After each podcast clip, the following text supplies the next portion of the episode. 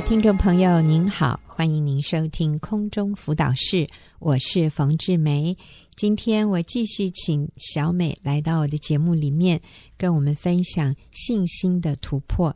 呃，之前的三次啊，小美跟我们分享她与妈妈的关系的突破，嗯、与爸爸的关系的突破，还有他和先生一起来面对生活上的困难、工作上的困难，也带他们有很大的信心的突破。那今天呢，我要请小美跟我们分享在服饰上，在做主的门徒这件事情上，她也有不断的信心的成长和突破。小美你好，你好。啊，大家好，好。那小美说说看，你是什么时候信主的？九七年啊，民国九十七年，民国九十七年，这这是多少年前？应该七八年了吧？嗯，好。所以其实你生命中所有的我们讲的这些信心的突破，与妈妈的关系、爸爸的关系、丈夫婆婆的关系，这些突破都是在过去七八年里面。发生的啊，所以实在是我们说成跳跃式的成长啊。嗯、那我想，我们身为一个基督徒，我们真的不能眼睛只看到我们自己家庭的小小的幸福。其实，耶稣呼召我们做他的门徒，他也说：“所以你们要去，使万民做我的门徒。”奉父子圣灵的名给他们施洗，凡我所吩咐你们的，都要教训他们遵守。我就常与你们同在，直到世界的末了。所以，这是我们所谓的大使命的经文。耶稣从来没有要我们独善其身呢。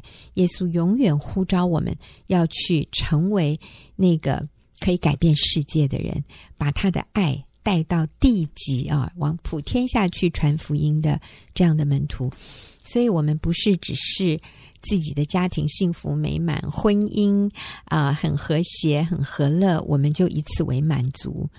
甚至，我们也不应该是说，等到我的婚姻美满幸福之后，我再来为主发挥影响力。我觉得这不是上帝的心意。上帝是要我们随时随地，我们都是光，我们都是盐。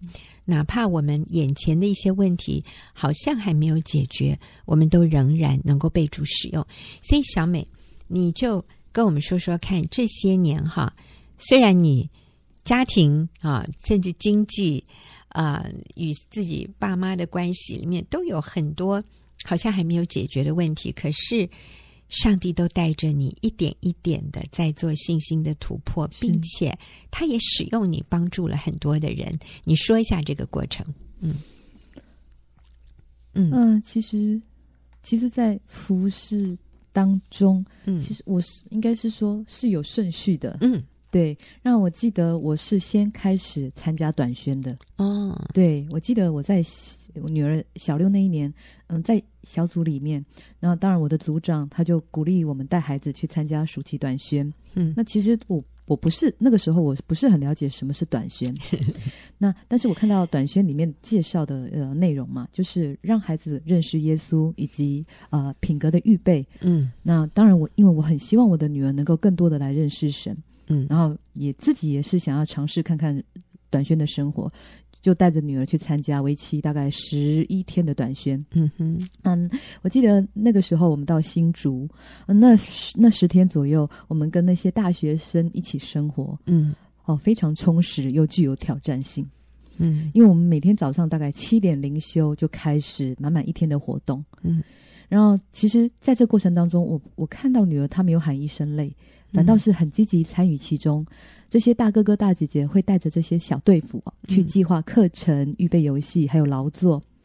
那为的就是希望那让当地比较弱势的孩子来认识耶稣。嗯，那其实我看到大家就是为了这种这种共同的目标努力，我好感动。嗯，而且这些大哥哥大姐姐都是我女儿心目中的英雄。嗯，我真的很感谢上帝，让我女儿看到有这么优秀的榜样。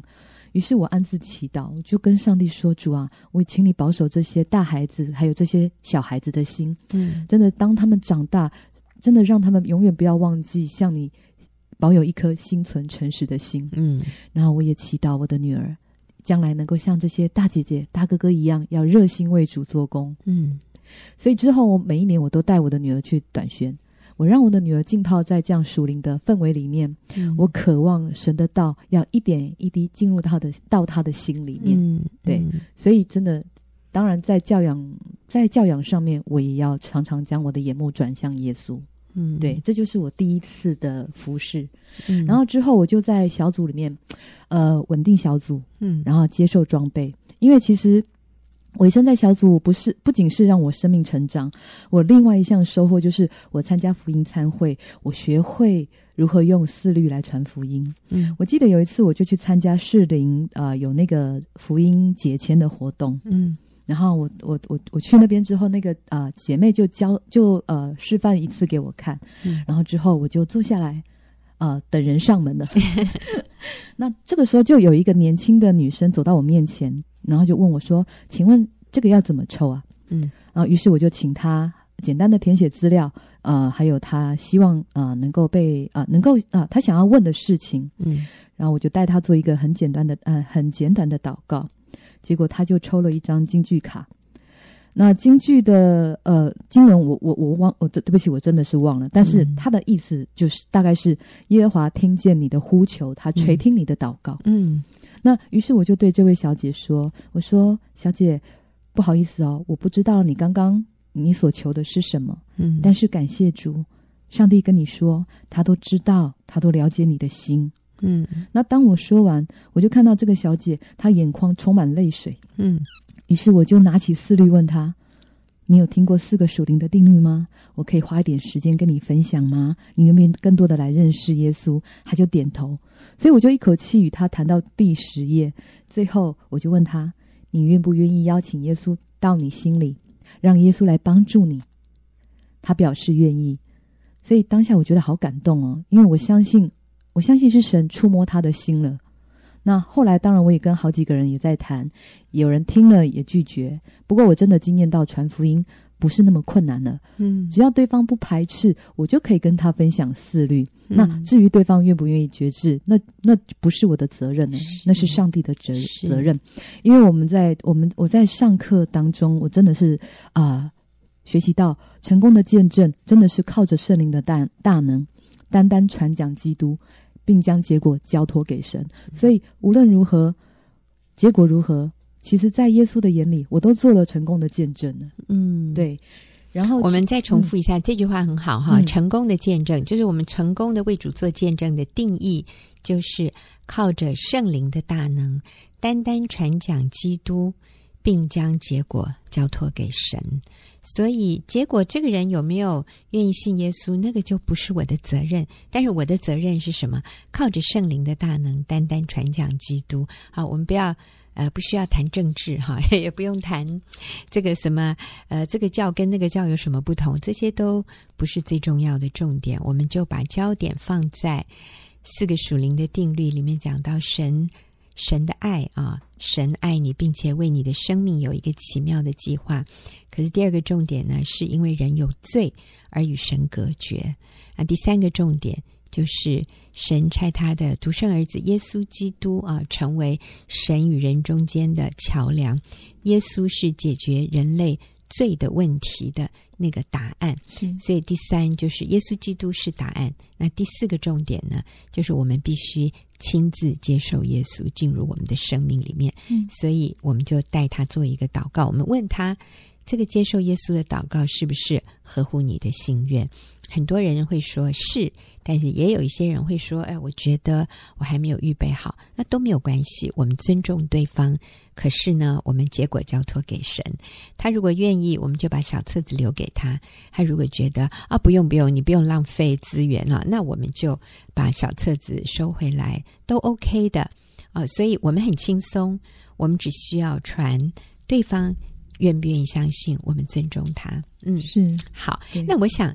啊、呃，所以美呃小美，你提到的就是你从啊、呃、信耶稣以后，你参加小组，嗯，然后参加短宣，是你又到这个我们抽参与这种抽签解签的活动，嗯，呃，跟人传福音是啊，谈四律，所以你开始参与在一些传福音的活动里面，你的信心就慢慢增加。你发现，哎，上帝可以使用我，领人归主，那是好喜乐的事。真的，啊、虽然我生活里面还有一些没有解决的问题，可是我还是可以被神使用。所以这次我们谈的比较是在服饰的突破啊，从信耶稣到参加短宣，然后。主动的向人用四个属灵的定律传福音，领人归主。好，那下面呢？上帝又怎么继续带领你，小美？嗯，对，上帝真的是让我的生命有很大的改变。嗯、那我要说，我生命很大的一个突破，其实就是从我愿意做见证开始。你的意思是上台讲你的生命见证？是的。呃，我记得我刚进小组，呃，隔隔一年。那在小组里面要办参会，嗯，那我的组长他就挑战我做见证，嗯，其实我内心是很害怕，也抗拒，嗯，一来是我的文笔欠佳，所以要将我的生命过程要转换成文字，对我来说是很困难的。哎呀，我觉得没有人会相信你这句话，你现在讲的这么好，哦，感谢主，已经经过训练了啊，是的。然后第二点是，嗯、呃，我要将我自己的过去。赤裸裸的在人前说出来，尤其是我曾经与先生，我们在婚姻里各玩各的，我们享受在背信不真诚、不忠诚的最终之乐里，要讲出这些是需要勇气的。嗯，但是我谢谢我的组长，他帮助我，让我能够顺利的完成见证。可是为了这个见证呢，我当我在回顾过去的时候，我内心有好多的翻腾，嗯，有疑问，嗯，有愤怒，有悔恨。当然也有感恩，那我的眼泪也不知流了多少回。特别是我写到我女儿小时候，我心中的悔恨、内疚，久久不能自己。我一想到就哭，然后就去抱着我女儿，嗯、哭着跟她道歉，我求她原谅我过去的无知。嗯，然后到后来，我女儿她也觉得很奇怪，她就说：“妈咪，我已经原谅你了，为什么你 还一直来跟我说对不起？”嗯。然后就在参会的前几天，我的心就莫名的焦虑不安。嗯，那当然，我的姐妹她就看出我的情绪有些起伏，所以她就主动来跟我分享过去她在见证当中她的得胜。嗯，对。然后姐妹她还用罗马书八章三十三到三十四节来鼓励我，就说：“小美。”谁可以控告神所拣选的人呢？嗯，神已经称你为义了。嗯，谁能定你的罪呢？因为耶稣已经为你死了。嗯，并且死而复活了。有耶稣在你里面，他就是光，光进来，黑暗就不见了。嗯，我感动的哭了。嗯，真的，当下我觉得有股力量就进到我的里面哦。嗯，我相信是上帝知道我害怕，他透过姐妹来安慰我。感谢主。其实后来见证参会就顺利结束，之后我也做了，我又做了几次的见证。嗯，我发现每做一次见证，我心里的羞愧就再一次的被神洗涤。嗯，在见证神的恩典的时候，我对神的信心就更加的被增加添。嗯，真的就就好像是井边的撒玛利亚妇人一样。嗯，当她真实的遇见耶稣。被耶稣的爱触摸，嗯，他便往城里去，对众人说：“你们来看，有一个人将我素来所行的一切事都给我说出来了。是，我要说的是，过去的我，我即便接受耶稣，嗯，我为我自己的罪，默默的向神忏悔。嗯，那时候的我，嗯、呃，我感觉，我我那时候的感觉好像就是，我是屈身在一个蛹里面。”嗯，我觉得在里面我是安全的。嗯，所以每次在小组中，我的组长还有姐妹都会问我说：“你好吗？”我就说：“很好啊。”但是其实我心里的意思是很好，我在这里很安全。嗯，这样就很好。我躲在这一个小角落，我不用曝光，我不用让你们知道我过去的黑暗，我过去的罪啊，呃，我把自己外面看起来好好的，这样就很好了。对。但是我要说，那是因为我不知道我可以经历另一个丰盛又有意义的生命。嗯，所以我很感谢耶稣，他救我脱离罪恶，他也更新我的生命。我更感谢我的组长，他挑战我。我谢谢姐妹们，她们愿意帮助我，因为做见证，我的生命再一次的被扩张，嗯、所以现在我可以坦然无惧面对自己，也不再害怕面对过去的这些污点，嗯、因为耶稣他已经将这些污点都变成神荣耀的记号了。阿门，阿门。所以小美在这里所啊、呃、提到的，就是在见证里面，她必须说到她的过去，她在婚姻里面曾经。她跌倒，她做了啊、呃、背叛丈夫的事。那当然，他们彼此啊，丈夫也曾经背叛她，所以啊、呃，但是要提到这个部分，是要非常大的勇气。是，可是奇妙的是，小美，每当你讲一次，你觉得你里面又得医治、被洗净，而且我发现，每当小美分享这个故事的时候，就会有其他的人。靠近小美说：“小美，你知道我也有，对，你可不可以帮助我？哇，你知道这就开启了很多这样的门，让许多有相同挣扎的姐妹透过小美的帮助。哎，然后我们就看到这些婚姻一个一个被翻转，这些生命一个一个被医治，而且是很深刻的，真的不是表面轻轻灰尘而已，是进到。”生命的深处，那个最黑暗、最我们不敢让别人知道的那些地方，去把它清干净，并且把它打开来。然后我们发现，这些人就复活了，这些人就从那个愧疚、羞愧里面走出来，真的就跟那个撒玛利亚的妇人一样。然后他们就成为传福音的啊，这个。传递好讯息的这个大群的妇女啊，嗯、啊，真的成为上帝手中贵重的器皿。感谢主。嗯，所以下一步呢？下一步哦，就是呃，我的组长就挑战我要带小组。嗯嗯，其实呃，在小组里接受真理的喂养，还有呃，带小组呃，帮助姐妹，其实在我的认知里是不一样的。嗯，因为其实过去我。我确实很没有自信，嗯，那当然还有我的我的组长，他太厉害了，所以我觉得我永远没有办法像他一样，因为我都觉得我欠我自己都欠辅导了，我怎么去带小组啊？那当然还有小组里面其他优秀的姐妹这么多，所以我就觉得怎么都不应该到我啊，嗯，但是我要说这绝对是谎言呢、啊，嗯嗯，我很感谢神，他给我机会啊，所以我是先从网络副组长开始学习，嗯，然后。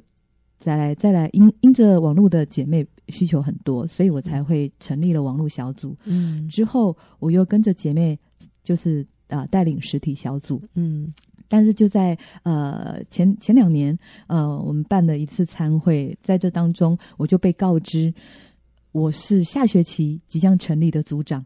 所以我，我 我就 我真的是一脸错愕，因为我自己怎么都不知道，因为太多人要加入小组了，主要是这样。嗯，但是就是感谢主啦，可是我的心还是忐忑不安呢。嗯，因为我觉得，我觉得网络我还可以胜任啊，因为你看不到我，我也看不到你，听到声音啦。对对 对，但是实体我真的不行了，我觉得我没有办法像众姐妹们，因为。他们真的很厉害啊！嗯、哼。然后，但我也感，我真的很感谢在，在在小组里面有两有两位属灵姐姐们，嗯、他们都鼓励我，嗯、他们就对我说：“说小美，你已经准备好了呀，是。你可以的，是你不用像你不用像组长啊，你也不用像我们呢、啊，因为每个组长的风格都不同，嗯、你就是你。对，况且我们的教导是一致的，不要怕，去做就对了。嗯，感谢主啊，因为我记得我的组长说过。”他选择小组长的原则，不是看他的学经历或是看或是口才，而是他会看他的生命，嗯，他是否有一颗愿意被耶稣改变的心。阿门。于是我就跟神祷告，我说：“主啊，是的，我我愿意的，嗯，可是我会软弱，我会害怕，你知道，我求你，我求你带领爱主。”谦卑的姐妹来到小组，嗯，求你垂听我受教的，对，对，不要给我那种很 tough 的这种 case 啊。嗯，对。嗯，然后当然一开始我们只有两位姐妹参加，但是我真的很感恩，因为每个星期她都他们都到车站来接送我，嗯，然后其中一个开放家庭的那个姐妹，她常常预备很丰盛的菜肴来宴请我们，所以我们经常是聊到下午才散去。嗯，嗯，其实我体会到，当我愿意顺服神。神他给我的真的不会超过我所能受的，嗯，真的神就拓张你的境界啊。嗯、那其实小美今天已经成为啊我们学院妇女施工里面一个啊非常优秀的讲员啊，大家都从她的分享里面得到非常非常深的滋润和帮助。我们就看到。当我们愿意跨出信心的脚步，当我们被挑战的时候，上帝挑战我们，或者我们的属灵权柄挑战我们的时候，我们说：“好，我愿意试试看。”其实就是那一点点愿意的心，你就发现上帝扩张你的境界。虽然可能你家庭婚姻里面还有一些难处，但是你只要走在对的路上，你就可以被神使用。不仅是让你自己的家庭蒙福，也让许许多多其他的家庭、其他的妇女啊，或者是如果你是弟兄的话，你可以去帮助弟兄，让很多人因为你而得到上帝的祝福。我们谢谢小美这几次跟我们分享信心的突破，啊，我发现真的是这是上帝的心意，他要我们不断的一点一点的突破，让我们可以成长。那。每一次的突破，其实都会有害怕，都会有一些不安，那这是正常的啊，就是一点点啊，太过量也不合适。那呃，我们就会在主里面，我们信心的肌肉就训练得越来越强壮，我们就越能够成为上帝所使用的器皿。好，那我们非常谢谢小美的分享。那听众朋友，我们休息一会儿，等一下也要进入问题解答的时候。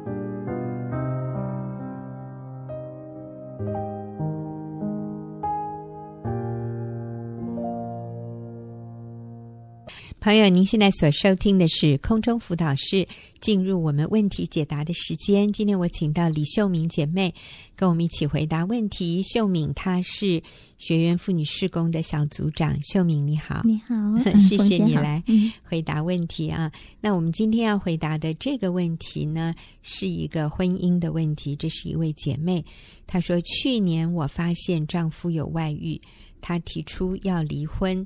我就开始改变自己，学习顺服他，也愿意帮他养宠物，哈，就是养狗，哈、嗯。那也暂时就不参加主日聚会，但自己一直的忍耐没有喜乐，变成了苦读。我是否应该跟丈夫说，我知道他一直维持婚外情的事，我还需要继续帮他养狗吗？然后呢，我是否？啊，就应该回教会参加主日敬拜。所以其实他一共问三个问题。第一个，她不知道是不是要告诉丈夫说，其实我知道你还一直维持这个外遇。第二个，我为了你哈，我就忍耐的帮你养狗，因为你喜欢狗。可是我发现你也没什么改变哈，所以我还需要继续帮你养狗嘛。好，下面一个就是我为了你，我没有参加主日聚会。那我发现你也没什么好表现，算了，我干脆还是继续回去聚会好了。啊，那其实这位姐妹，当她发现丈夫有外遇，然后丈夫对她去教会服侍是非常反弹的，嗯、所以她的教会牧师跟她说：“那不然你就暂时停止主日的聚会，在家先把你的婚姻挽回啊。”所以我觉得他的牧师也是有非常宽大的胸襟，所以他基本上问这三个问题：还需要继续养狗吗？然后我需要告诉先生，其实我知道他的外遇并没有结束。然后第三个是，我是不是应该就坚持嗯坚持信仰，坚持信仰，然后回去参加主日崇拜？嗯、好，秀明，你的意见呢？呃，我从他的问题里面感受到，这三个问题都是同一个同一个问题，问题 就是他很怕呃跟先生沟通。我觉得他里面有个惧怕。嗯那他怕什么？他觉得，我觉得他怕破坏关系。就是当他说 no，或者是比如说他他很不爱养。养宠物，他觉得很臭，嗯、然后掉毛。其实有些人真的不爱养，可是他为了先生的关系，他愿意开始学习舍己。嗯，可是在这个过程当中，他就有很大的挣扎。嗯，好，到底他要继续养，为他舍己，还是说 我就跟他说清楚，我不喜欢养这样？嗯，但他在这里面，他他的问题都是这一个，就是我要清楚的去表达，还是我就。怕破坏关系，我就忍耐。所以他说他充满苦毒恼恨。那我是没有喜乐。我是觉得他有个东西不清楚，他需要去跨越那个、嗯、呃惧怕。他很怕破坏关系，很怕说了实话之后，这个人呃他的先生会更。更坏，或者是更对他的那个回应是更不好的。嗯、那他宁可维持这样的关系，可是他在里面是非常苦毒的。嗯，我觉得很多人会有这样的一个走这样的一个夫妻关系，一个沟通模式这样。所以对方好像也吃定你，他就知道说，只要他一发飙，只要他一提要离婚，你就会一切就范这样。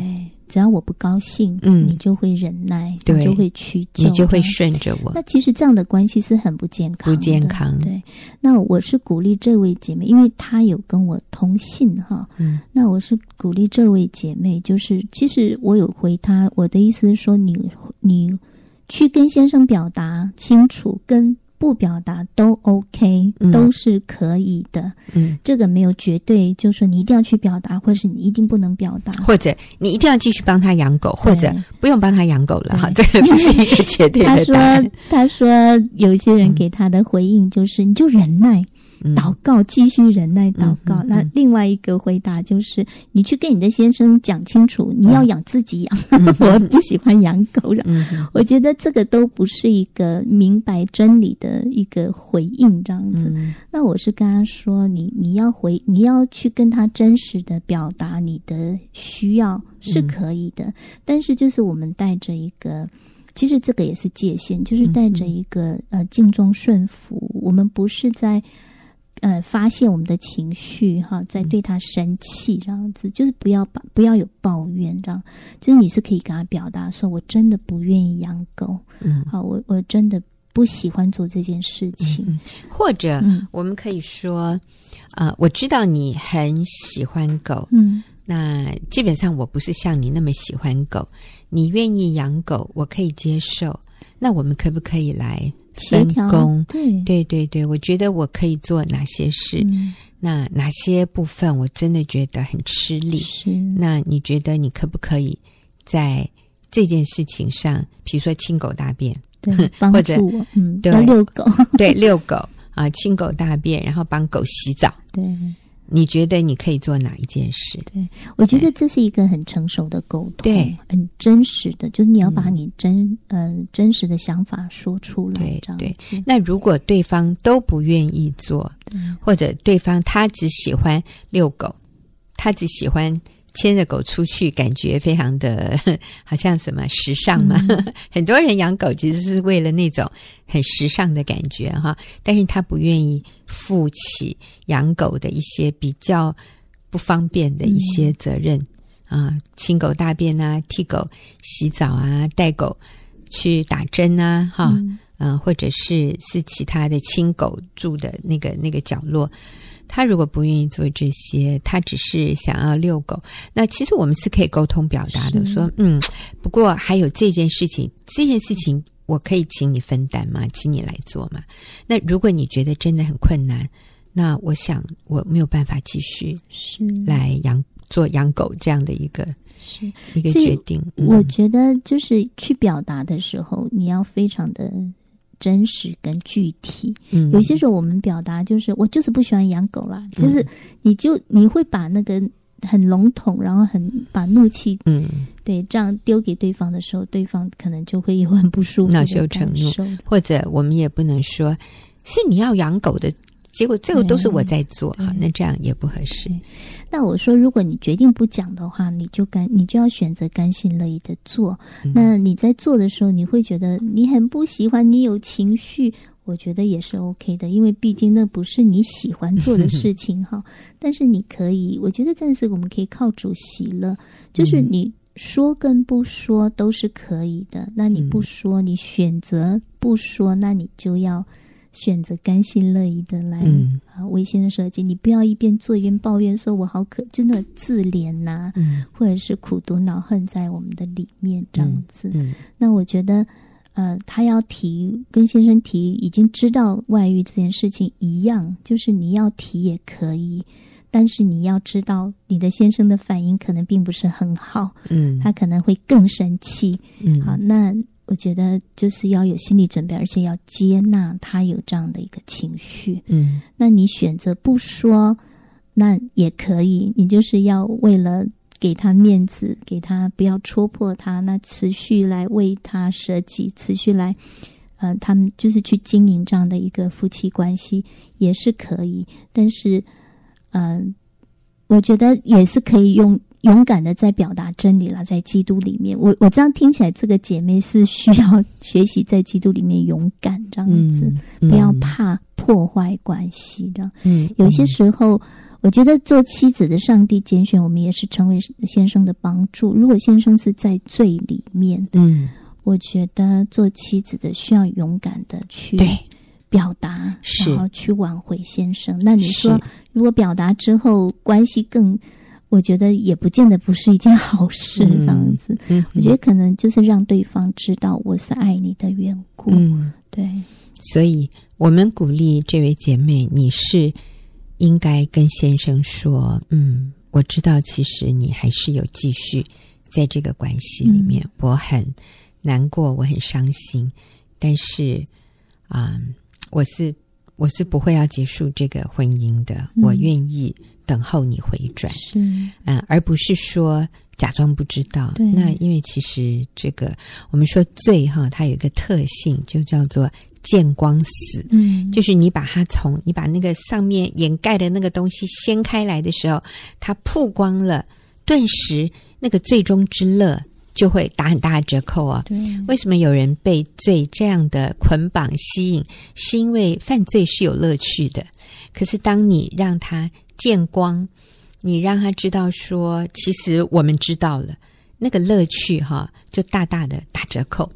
所以，而且这个人发现他需要来面对现实，他不能再逃避，好躲起来做这件事，以为别人不知道，他要来面对别人知道了那个的一个后果。是，嗯，那是不舒服的，所以他当然会生气，但是这并不代表不好。是对这整个事件来说，其实是一个好的发展。是，就是这件事情被曝光啊。嗯、那我们刚才给他的建议就是，我想，呃，是需要告诉丈夫，我知道你还在进行中，我很伤心，但是我愿意等候你回转啊，我是不会离婚的啊，这样的一个情况。那养狗呢，我们也说了，你可以跟先生沟通啊，不用害怕。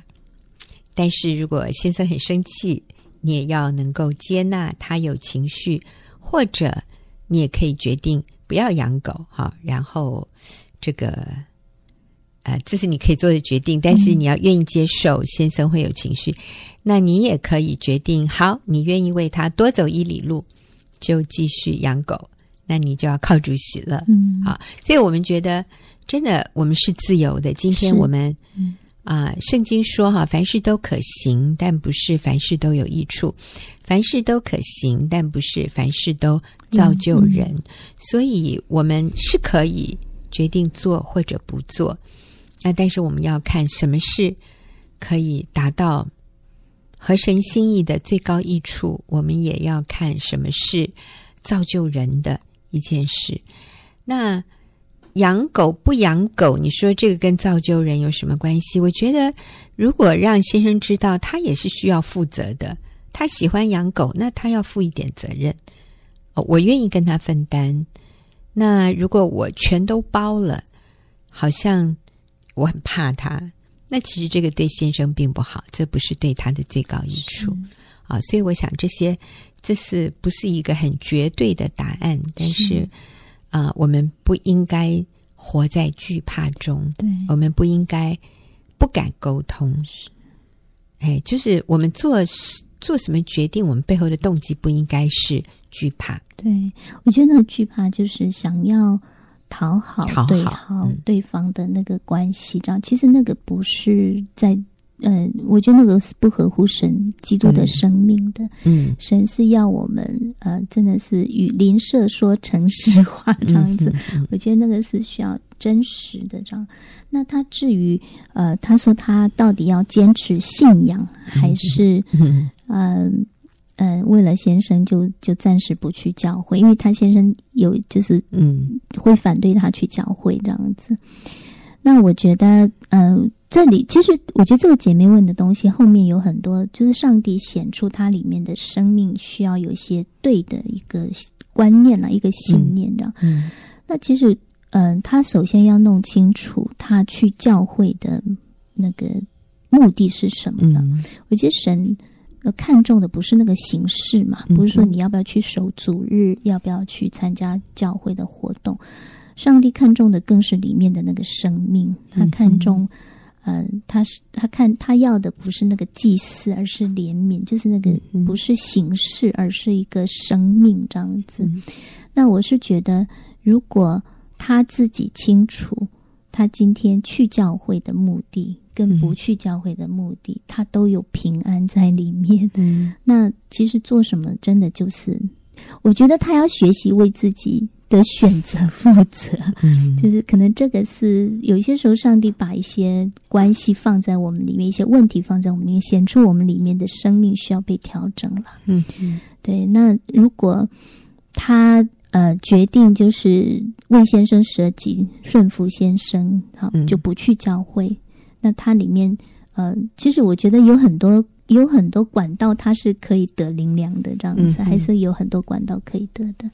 那也是很好的。嗯、那如果说好，他要坚持他的信仰，他用去主日来表达坚持他的信仰，那或许他的先生就非常的反对。那他要去面对这个后果，嗯，他要有信心 去面对这样的一个他先生的一个不不高不开心或者是一些后果这样子。嗯，对。不过我觉得这个姐妹她做的很好，嗯、就是。第一个，他愿意改变自己啊。那他其实信里面写的还蛮长的，就是他也有参加周间的聚会，其实也够了。嗯，因为希伯来书里面确实是说不可停止聚会哈。嗯、那但是在这个之前说，我们是要彼此激发爱心，勉励行善，嗯、然后不可以停止聚会。所以聚会的目的和功能是什么？就是要激发爱心。嗯勉励行善，那当然，今天有一种说法就是，哦，这个主日是很神圣的，不能不守主日。可是我也发现，有一些教会因为人太多，场地不够，所以现在有星期六的聚会。嗯、那那星期六是不是守主日啊？嗯、所以我发现这是人定的耶。嗯、你那么要坚持星期天，那那星期六就不应该。取代。呃，有些家会说你星期六来，你星期天可以不用来，因为我们地方真的不够。